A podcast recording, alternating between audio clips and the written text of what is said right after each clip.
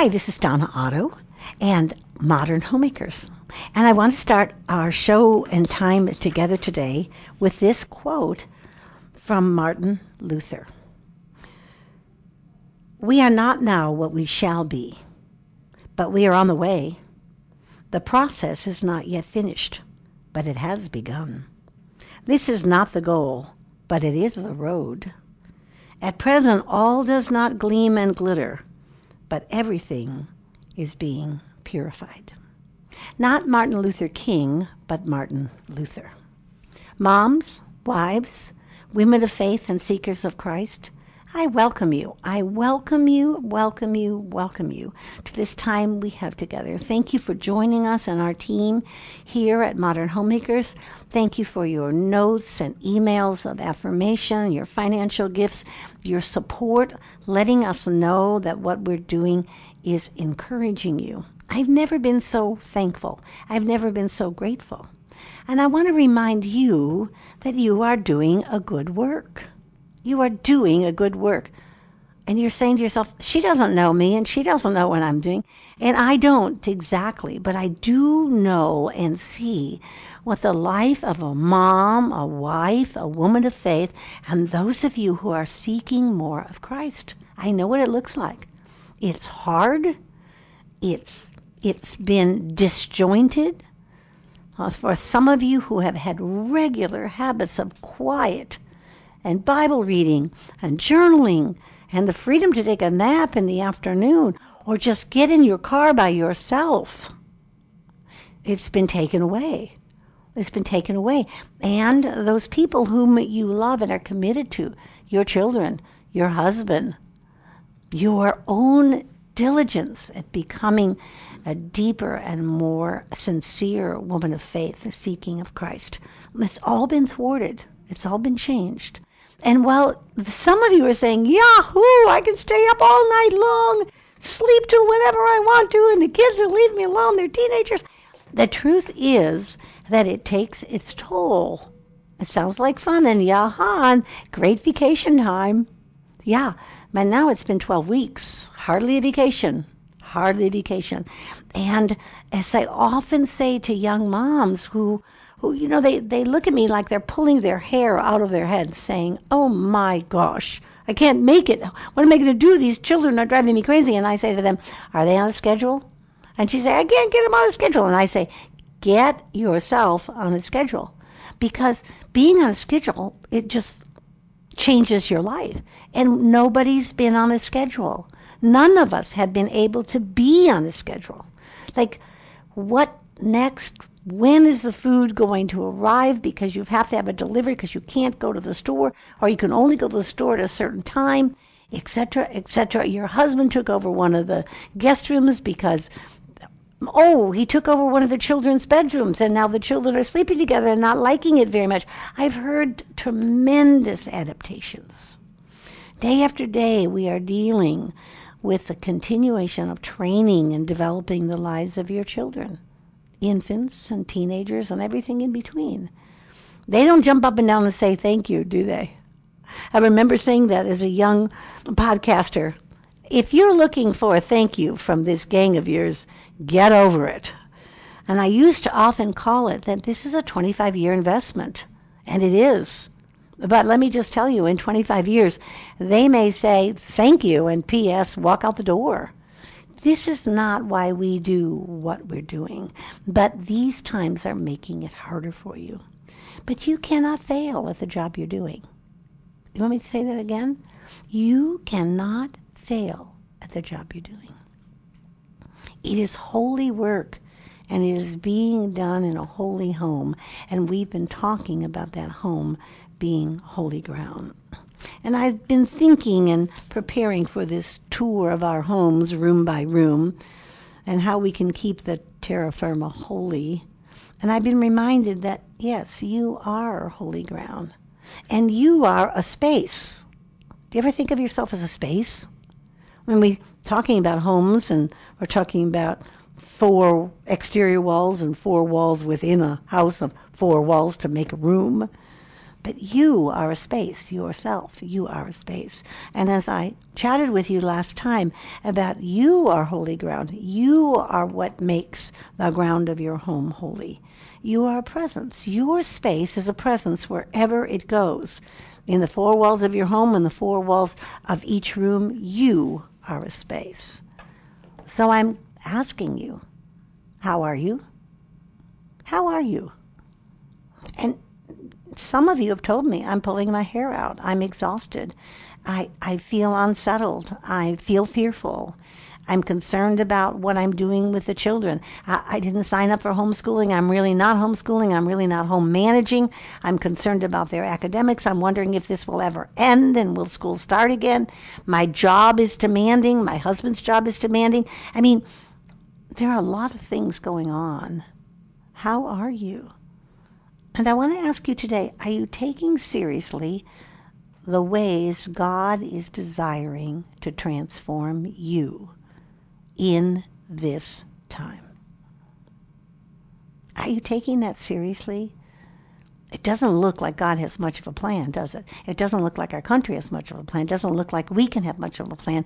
It doesn't look like anybody's in control of anything. A pandemic is what it is. But I want to remind you that God is in charge.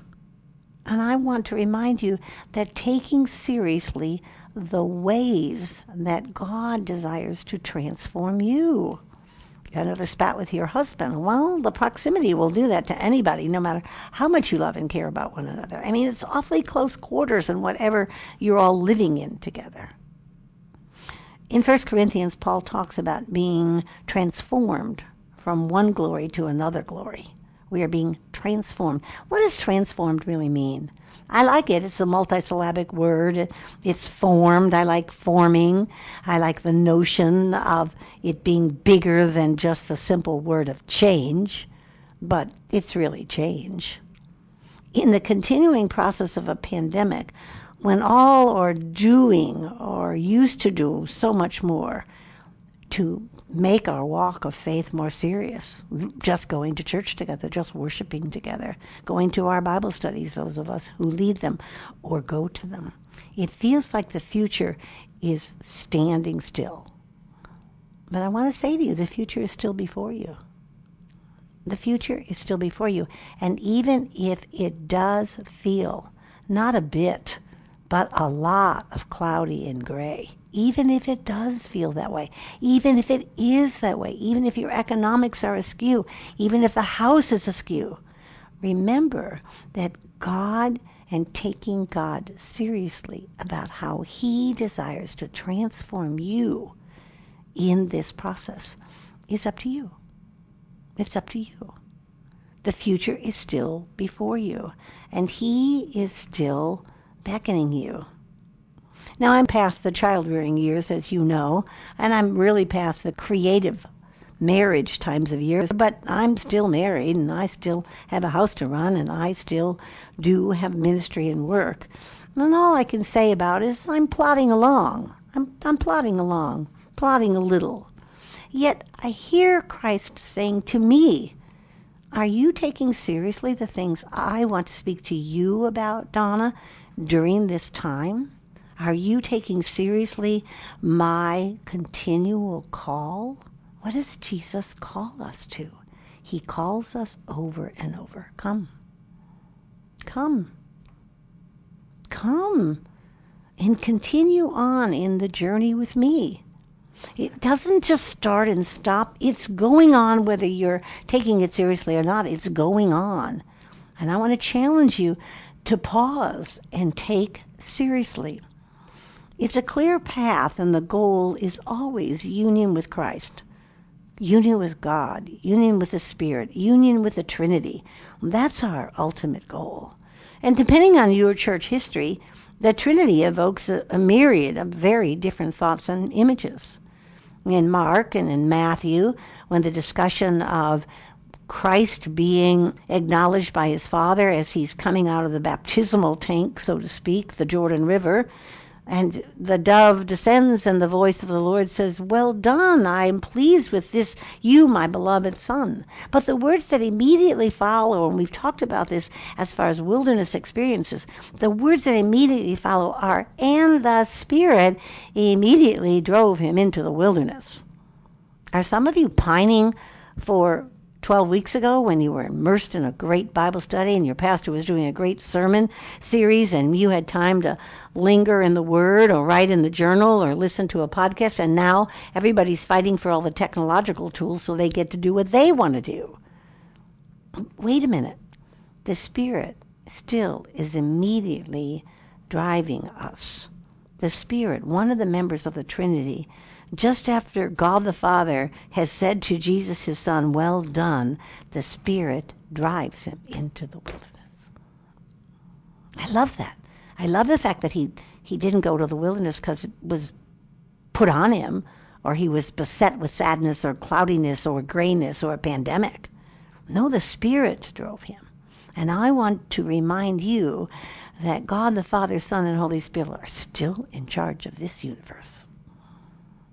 Am I saying God made the pandemic? Am I saying? No, I'm not.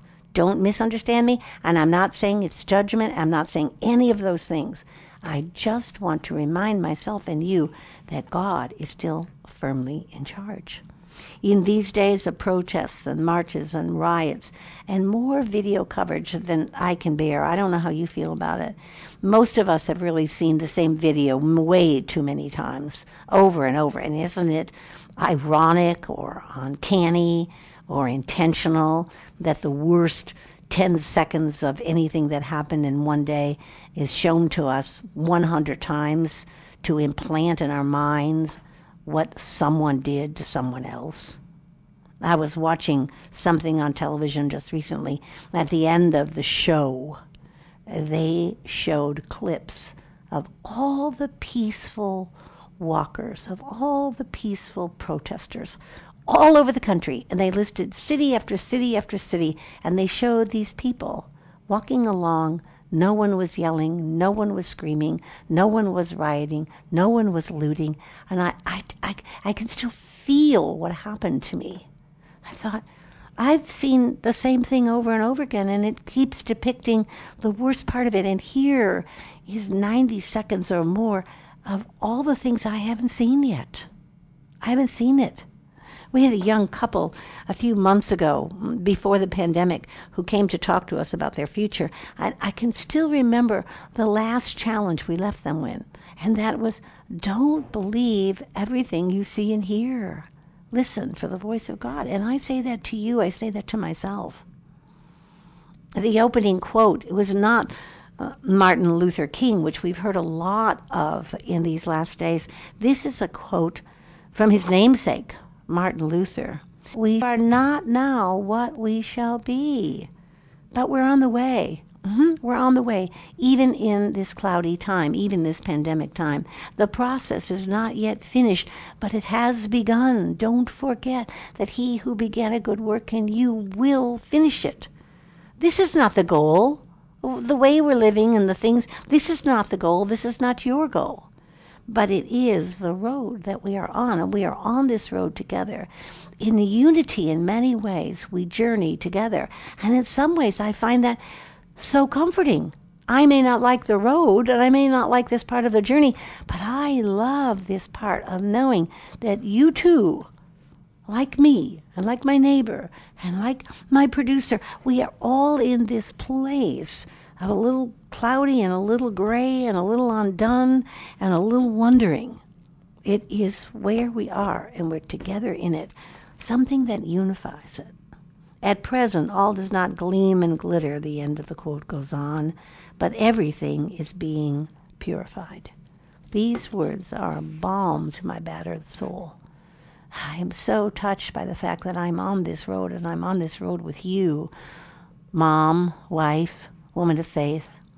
We're not finished here. We're not defeated. We're not fearful. And if we are, they are momentary passings. We are on the road together with him. And please don't let the evidence of things seen defeat you or cause you to lose your hope, because that It's not our faith.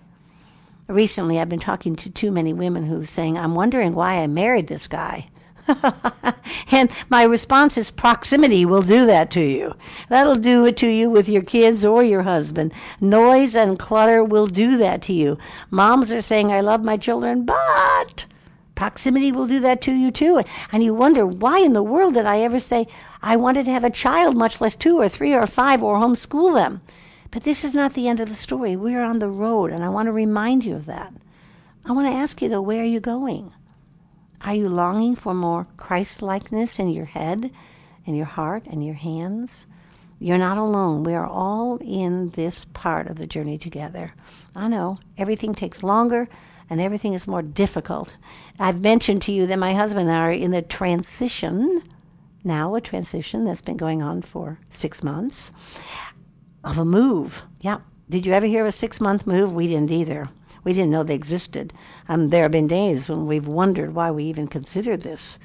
But I realize everything takes longer. And may I tell you, when you do not have a kitchen, every meal takes longer.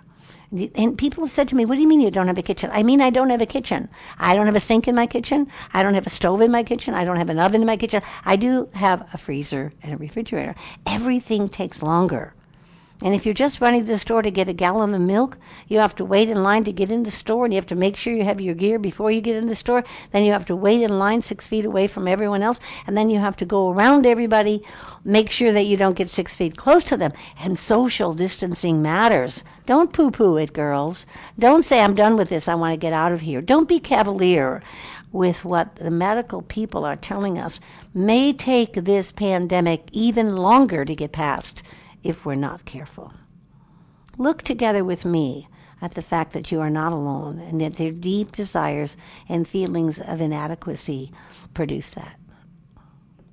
Shedding vice and securing virtue, as Jonathan Bailey describes, is becoming more like him, and it can be long and frustrating, rewarding and painful, full of promise and dark and gray, all at the same time.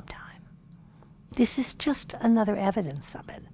This closeness comes in degrees, revelations of why we do what we do, the false side of ourselves that put up a front to say, I'm really hurting, I'm really done with this. I, I have to tell you that vulnerability and transparency in these kinds of times is really key, and it's essential, because if you're boxing it in and putting up a good front, these are the times when that can crush you instead of help you. I'm not very good at transparency. I've said this before, and I I, I desire so much, and I, I sometimes don't know my boundary of it. Well, does transparency tell you everything? No, it is not. His his vulnerability telling you, oh, well, if I choose to tell you a sad part of a story, is that vulnerability? No, it is not. Vulnerability is hearing God say, this is a time to ask for help. This is a time to say, this is really hard, and I don't think I can do it by myself. I don't think I can do it by myself. Uh, a few weeks ago, I did that. I did that with someone, and the upshot of it was something that embarrassed me. It embarrassed me because I connected them, and I was taking responsibility and not trusting God in it. So I was describing what I just described to you about my kitchen, only I was being very vulnerable, and I was saying, I don't know, I don't know if I can have another meal. I don't know if I can do what it takes to get the simplest two eggs together. Or, and the person I said that to talked to the person she wanted to talk to, and they talked to somebody who talked to somebody. And before you know it, I got this email that said, we'd like to bring meals for the whole month. And what did I say? Oh, no. And as the word came off my lips, I could just feel the Spirit saying, oh, no, no, this is a yes. This is a yes. This is your vulnerability and my meeting that need. You are weary from what you've been doing through, and you're not twenty-one anymore.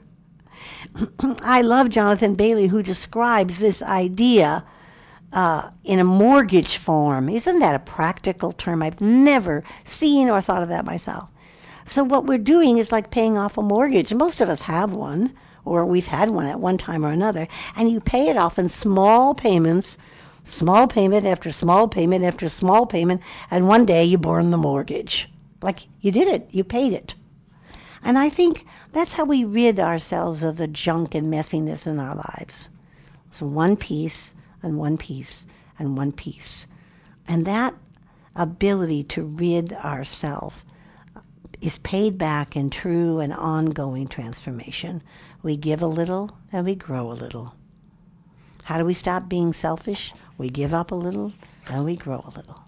We talk to someone about how we feel about the kitchen, and God sends a response, and I grew a little in receiving, I gave a little. Inch by inch, new discipline upon new discipline. This practice, He has changed our lives, and voila, there is transformation.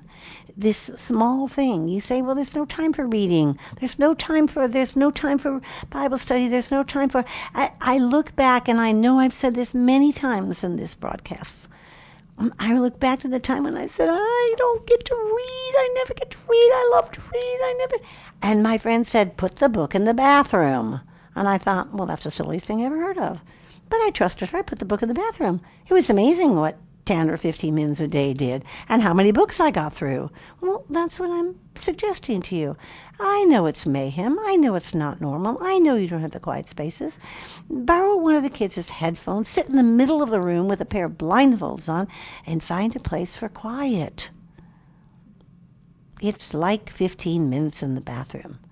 Inch by inch, a new discipline grows. I want to remind you of this lovely book, which I so often refer to, not only the author, Richard Foster, but his first book, which was called The Celebration of Disciplines. He wrote that book forty-five years ago. It feels like it was yesterday. It is still groundbreaking. It will always be one of my favorite recommendations. He divides our growth into inward, outward, and corporate. Very simple, inward, outward, and corporate. And then he gives you things to consider. Are you feeling a need for more inward? Mm, he talks about meditation, you know, meditate on me day and night. Think about me, meditate on the word. Prayer, fasting, and study. Did you hear that? Prayer, fasting, and study. Might be a good time to fast something. It might be a good time to put them all in front of the T V and go in the other room in the bathroom with a book. I mean, I don't know. Fasting. And then he talks about the outward things, and he talks about simplicity, solitude, submission, and service. Oh, maybe this is a time to remind yourself what God has called you to do in serving your family. We're doing it. It's hard. It's tedious. It seems awfully consuming, and I don't have a lot of time left for solitude. But these are disciplines that help our outward walk of faith, inch by inch, and a new you happens. We don't do the practice for the transformation. We do the practice because it leads us to transformation. And then lastly, the corporate side of who you are. Confession, worship, guidance, celebration. Well, celebrate with your family if you're not having worship at the church. Disciplines are not done out of duty. Oh, you can if you want to, but they're usually not very fruitful, and often they feel like a burden. Disciplines are done, are practiced out of devotion, not perfectly, but with great purpose, because our purpose is rooted in love. And we have talked many times about my favorite book of the Gospels, and that's John. But John fifteen tells us, if you love me, you will keep my commandments, and you will have joy. It's not conditional. It's not a conditional statement. It just says, if you love him enough to do his commandments, both private and, and, and corporate, then you will find joy. And if right now in the middle of a pandemic you're feeling very joyless, maybe it's time to consider it. Remember, disciplines are not the answer. They only lead us to the answer, and the answer is Jesus. Practicing them is a grace. Put on a new practice, a new small practice during this pandemic, one that you felt a longing for for a long time. Put it on and wear it in love.